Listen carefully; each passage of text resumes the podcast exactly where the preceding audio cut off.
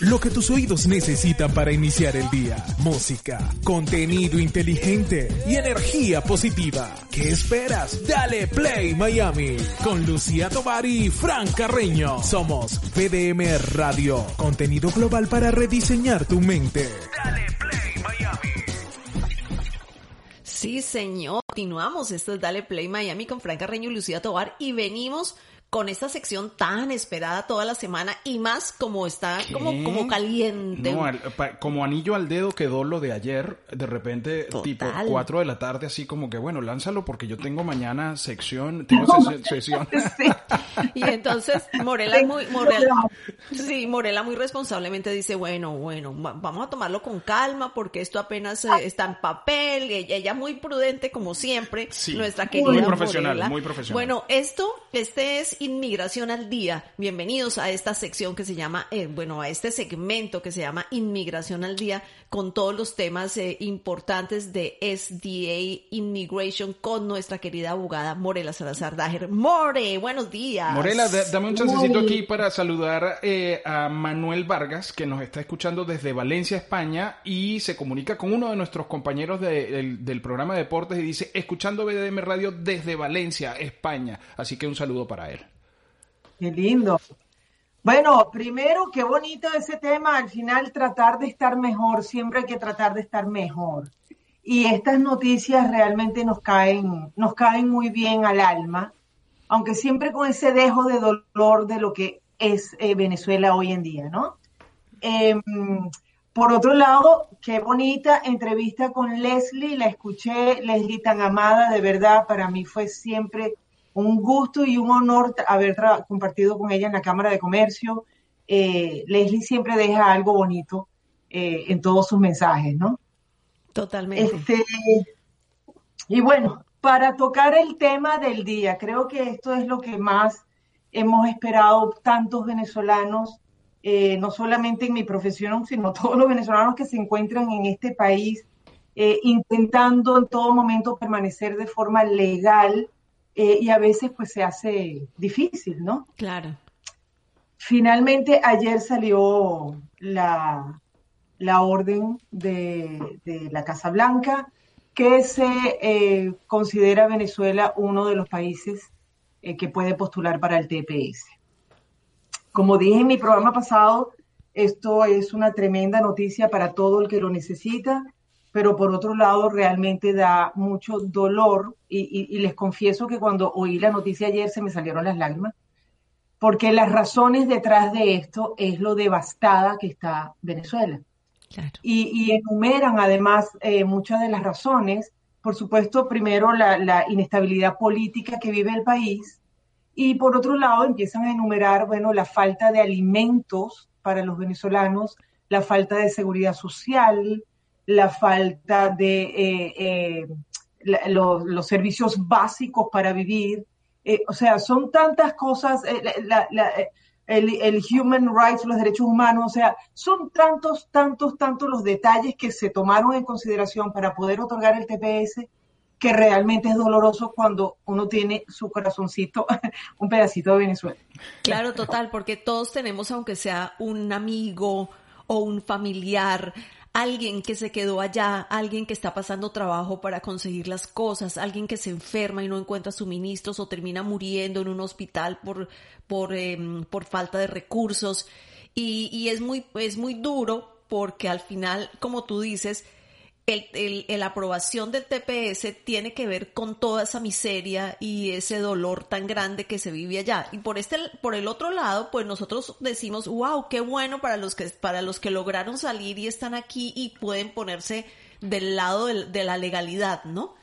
Correcto, correcto, sí, definitivamente es una gran alegría para, bueno, se calcula incluso dentro de, de lo que se publicó ayer, eh, se calcula que 330 mil venezolanos van a acogerse al TPS.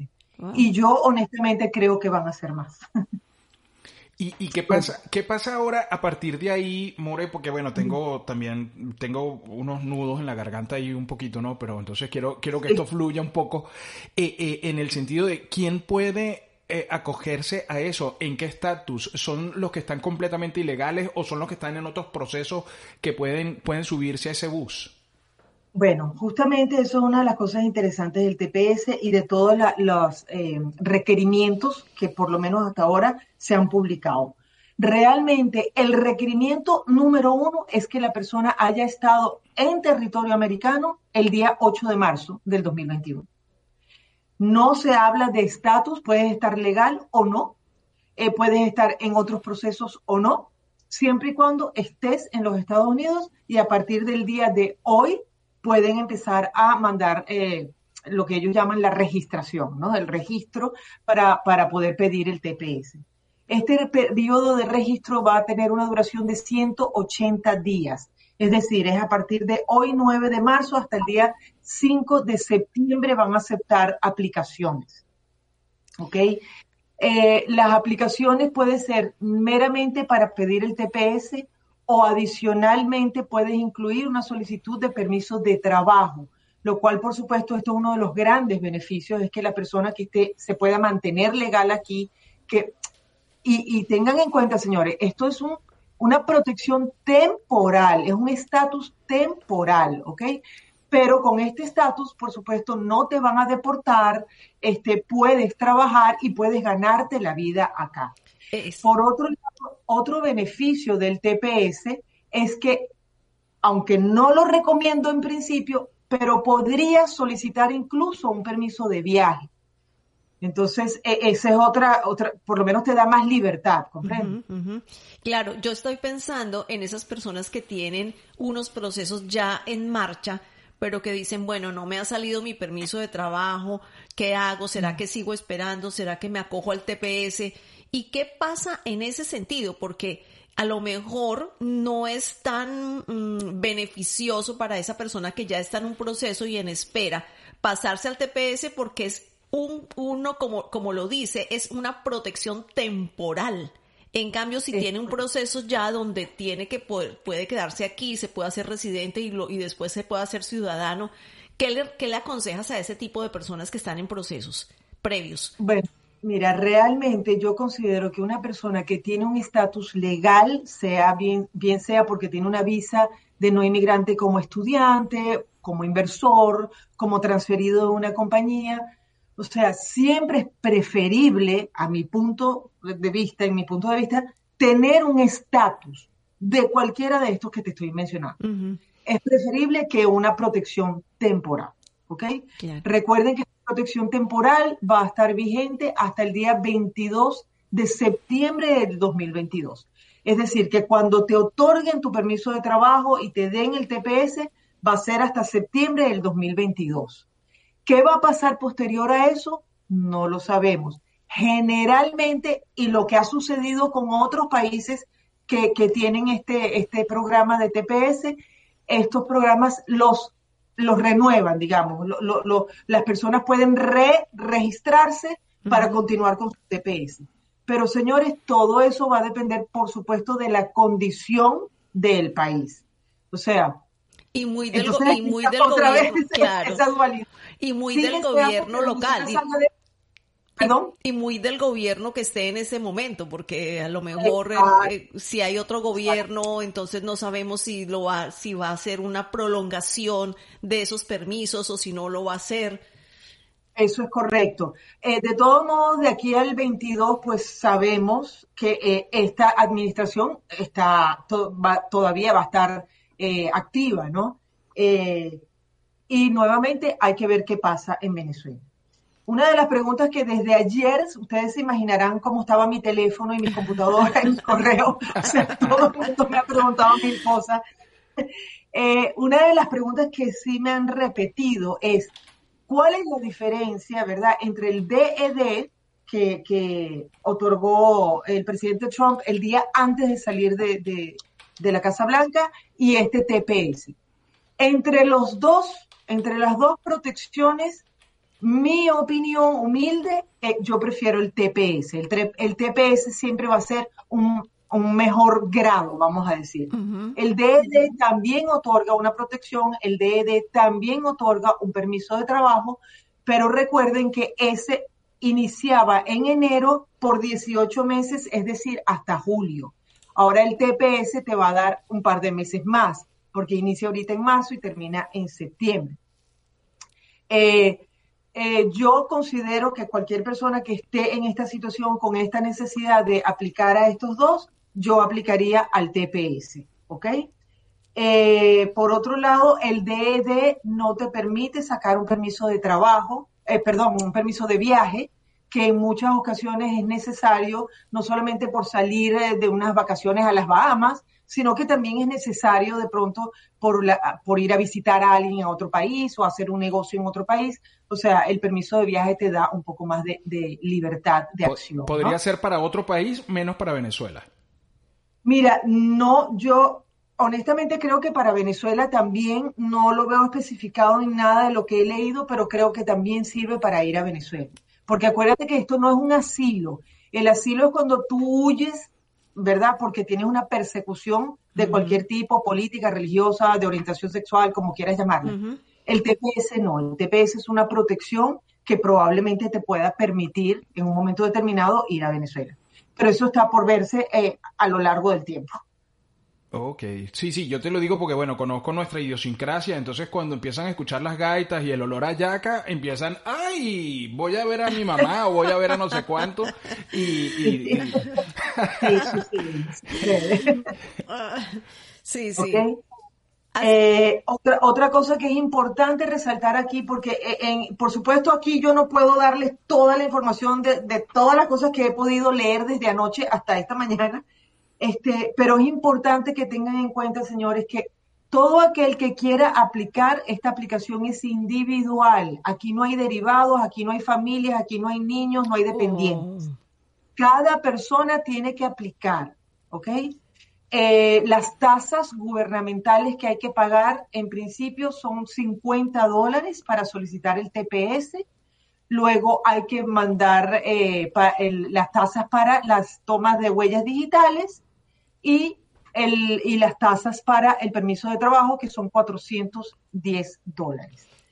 Em, y, las huellas, no lo dije, son 85 dólares adicionales. O sea, todo esto es, es importante que lo vayan tomando en cuenta y, por supuesto, bueno, lo que vayan a cobrar eh, en, el mercado los honorarios de cualquier profesional. Claro, o sea que solamente en formularios y tal, más o menos son unos 600 dólares, ¿no? Por encima. Exactamente, exactamente.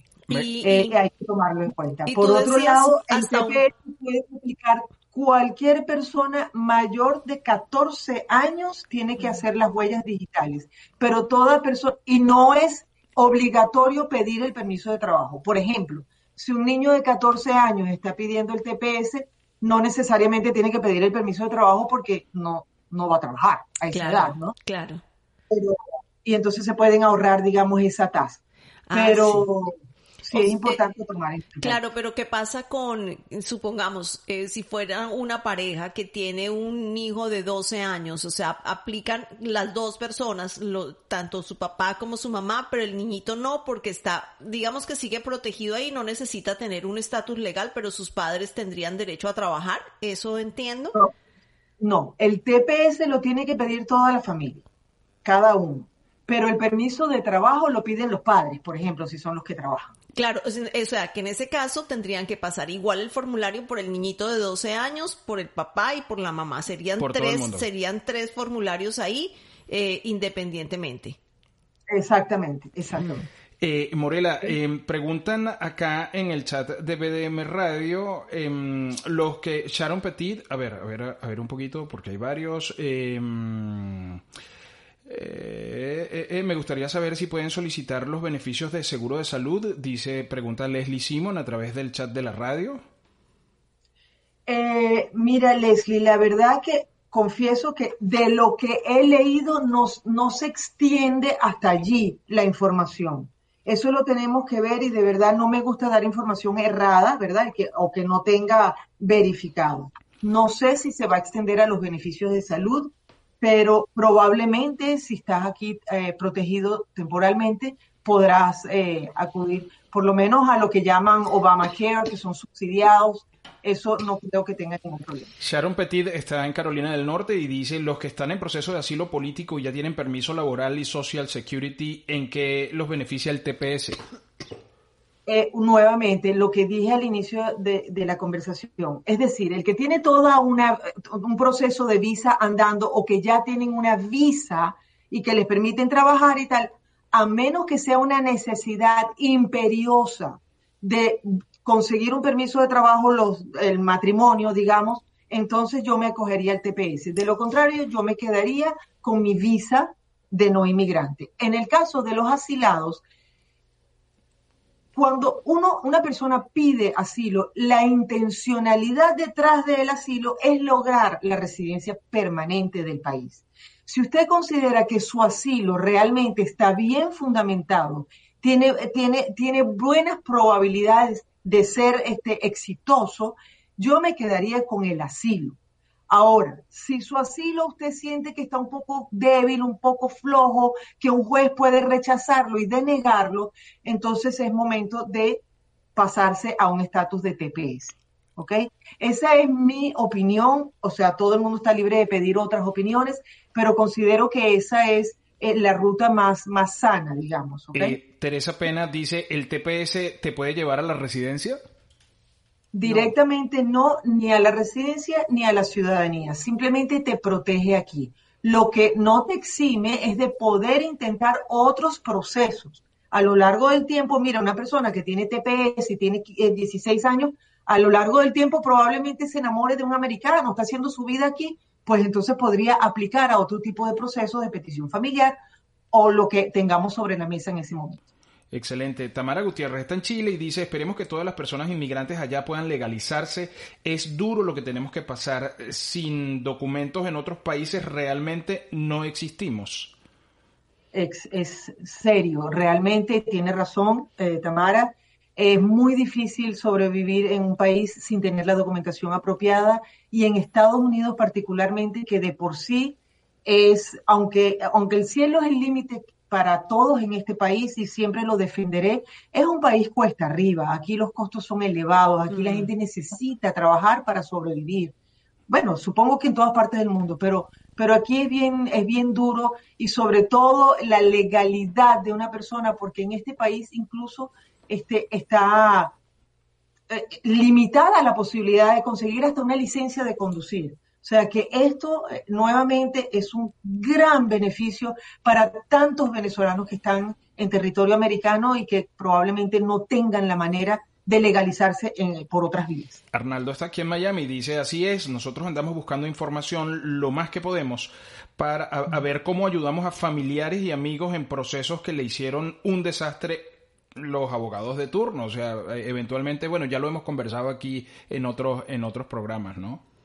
Sí, eh, eh, es real. Sí, a ver, yo acepto, ciertamente a veces hay abogados, es decir, todos cometemos algún error en algún momento, o sea, lo acepto, somos humanos, hay abogados que de pronto se quisieron ir por una línea en vez de otra, pero esto es un trabajo en conjunto entre el beneficiado al final y el abogado. Muchas veces, señores, se le echa la culpa al abogado cuando hay información que no nos han dado tampoco. O sea, nuevamente, esto es un trabajo de equipo entre los abogados y las personas que están del otro lado del escritorio. Fíjate que por YouTube está conectado Joe y Sara y dicen, ¿puedo aplicar al TPS sin dejar el caso de asilo?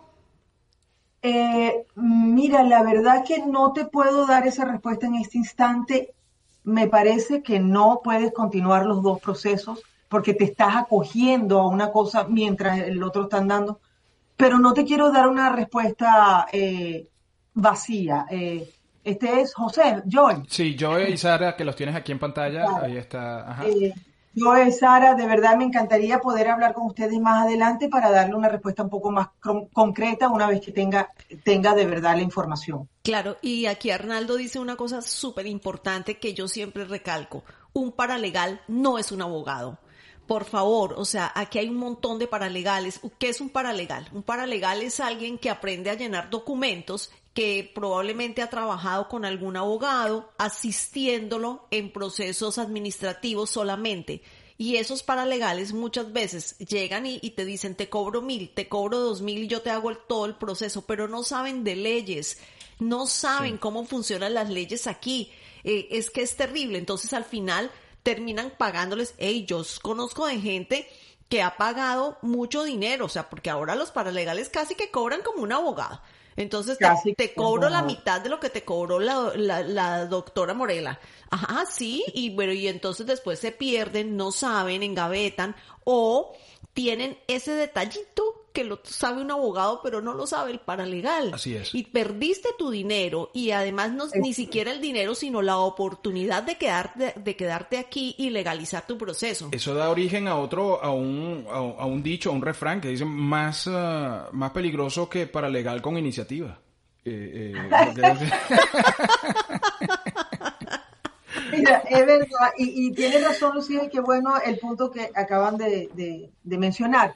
Eh, ciertamente yo les voy a decir, hay paralegales que realmente tienen tantos años de experiencia trabajando con abogados que son muy buenos, saben mucho, pero como ustedes han visto en, el tiempo que tenemos haciendo este programa, estas cosas cambian todos los días, hay, hay nuevas regulaciones, hay nuevos detalles, hay y, y muchas veces lo que estamos viendo es la primera página del libro. Señores, detrás hay muchas otras páginas con detallitos que tenemos que cuidar. Y entonces por eso es preferible, y siempre digo, señores, o sea, no es que yo quiera a todos los clientes para mí, sería maravilloso, pero consulten, consulten con dos o tres abogados, tengan, siéntanse confortables con la persona que tienen enfrente, siéntanse cómodos con la respuesta que están escuchando. O sea, esto no es fácil, pero señores, tampoco es imposible. Hay un camino siempre que las cosas se hagan bien. Es mi, es mi punto, siempre lo he dicho, la ley de inmigración es una ley de mucha persistencia, hay que tener paciencia, hay que confiar en el abogado al que le estás dando tu caso y por eso hagan su tarea antes de, comprometerse con alguien. Yo, yo digo que tener un buen abogado o, buscar, o buscarse un abogado que te cobre poquito es como el que va y se hace una cirugía estética con uno de esos que te dice, no, yo te cobro dos mil y te arreglo la nariz y después te queda chueca la nariz para siempre. Entonces, y te y o gastas en tres cirugías más porque te tienen después que enderezar la nariz. es lo mismo, aquí no se pongan que... O barato sale caro. Sí, tal cual. tal cual. Totalmente. Entonces, el, próximo paso, Morela, sería, que, ¿cuál, ¿cuál sería? Inmediatamente, señores, ya hoy se están abriendo el, el, el periodo de registro yo considero que cualquier persona que se considere que es elegible para este tipo de proceso, inmediatamente contacte a un abogado, me contacten a mí, eh, a SDA Immigration o a mi página web sdaimmigration.com. Eh, yo encantada le estoy dando citas a todo el mundo. Eh, no cobro por mi primera consulta, podemos evaluar su caso, podemos intentar ver de qué manera se puede acoger al TPS y de inmediato empezar. Yo empezaría desde ya porque mientras antes vayan llegando los formularios, pues antes vamos a tener una respuesta. Ahí las personas que nos están viendo a través del streaming, a través de LinkedIn, de, Facebook y de YouTube, ahí tenemos en pantalla en este momento la página directamente. Mira, aquí está la, doctora Morela Salazar Dager ahí y es bien amigable la página, dicho sea de paso, así que pueden visitarla. Aquí se las pongo para que... Y si se les olvida o si se les pierde el link, vayan a vdmradio.com y ahí la van a encontrar y hacen clic y los lleva directamente a su página. Exactamente. fácil también, es muy fácil. El, el que Qué se pierde pasó el tiempo, señores. Sí, mucho, pero es que había demasiado material. Yo dije, no, no, no. Mira, aquí yo y Sara están, están haciendo otra pregunta. Eh, eh, voy, a, voy a mover esto aquí un momentito para ver si ¿Cuáles serían los requisitos para ser elegible para TPS? Bueno, perfecto, importante. Bueno, el requisito número uno, señores, es comprobar que son venezolanos en este caso porque estamos hablando de Venezuela, ¿verdad? Eh, es decir, tienes que demostrar que eres nacional del país que se va a coger a, que se le ha designado el TPS. Y aquí lo tengo escrito para no estar inventando. Eh, tienes que registrarte durante este periodo que acabo de decir, que empieza el día de hoy hasta el 5 de septiembre. Tenemos seis meses, señores, para activarnos. Eh, tienes que demostrar que tienes presencia física en territorio americano durante este periodo, es decir, este día, porque realmente como lo dictaron ayer, lo que tenemos que demostrar es que estás aquí físicamente en los Estados Unidos hoy. Eh, y eh, aquí dice, since the date specified, eh, desde el día que se especificó el TPS, es decir, ayer. Si llegaste antes de ayer, puedes hacerlo. Si tienes aquí dos años, puedes hacerlo. Si llegaron en diciembre para pasar Navidades y aún están aquí, pueden hacerlo. Eso es lo importante, demostrar que están aquí en la fecha del 8 y 9 de Claro, que, que están aquí en el momento en que se dio la aprobación, de ahí para atrás todos están acogidos. Exactamente. ¿Quiénes no están? Que quizás es más importante. Cualquier persona que haya sido eh, sentenciada por, un, por algún delito, un felony, eh, una persona que no haya sido eh, admisible anterior al TPS, una persona que ya se, que ya se le haya, se le haya denegado un, are subject to any of the mandatory bars to asylum, cualquier persona que no pueda solicitar asilo no puede solicitar el TPS. Mm. Eh, una persona que por supuesto no haya estado presente físicamente desde ayer este, aquí en los Estados Unidos. Eh, cualquier persona que no que no llene los requerimientos, es decir, que no se registre durante este periodo, no va a ser elegible. Así que no dejen pasar este tiempo, señores.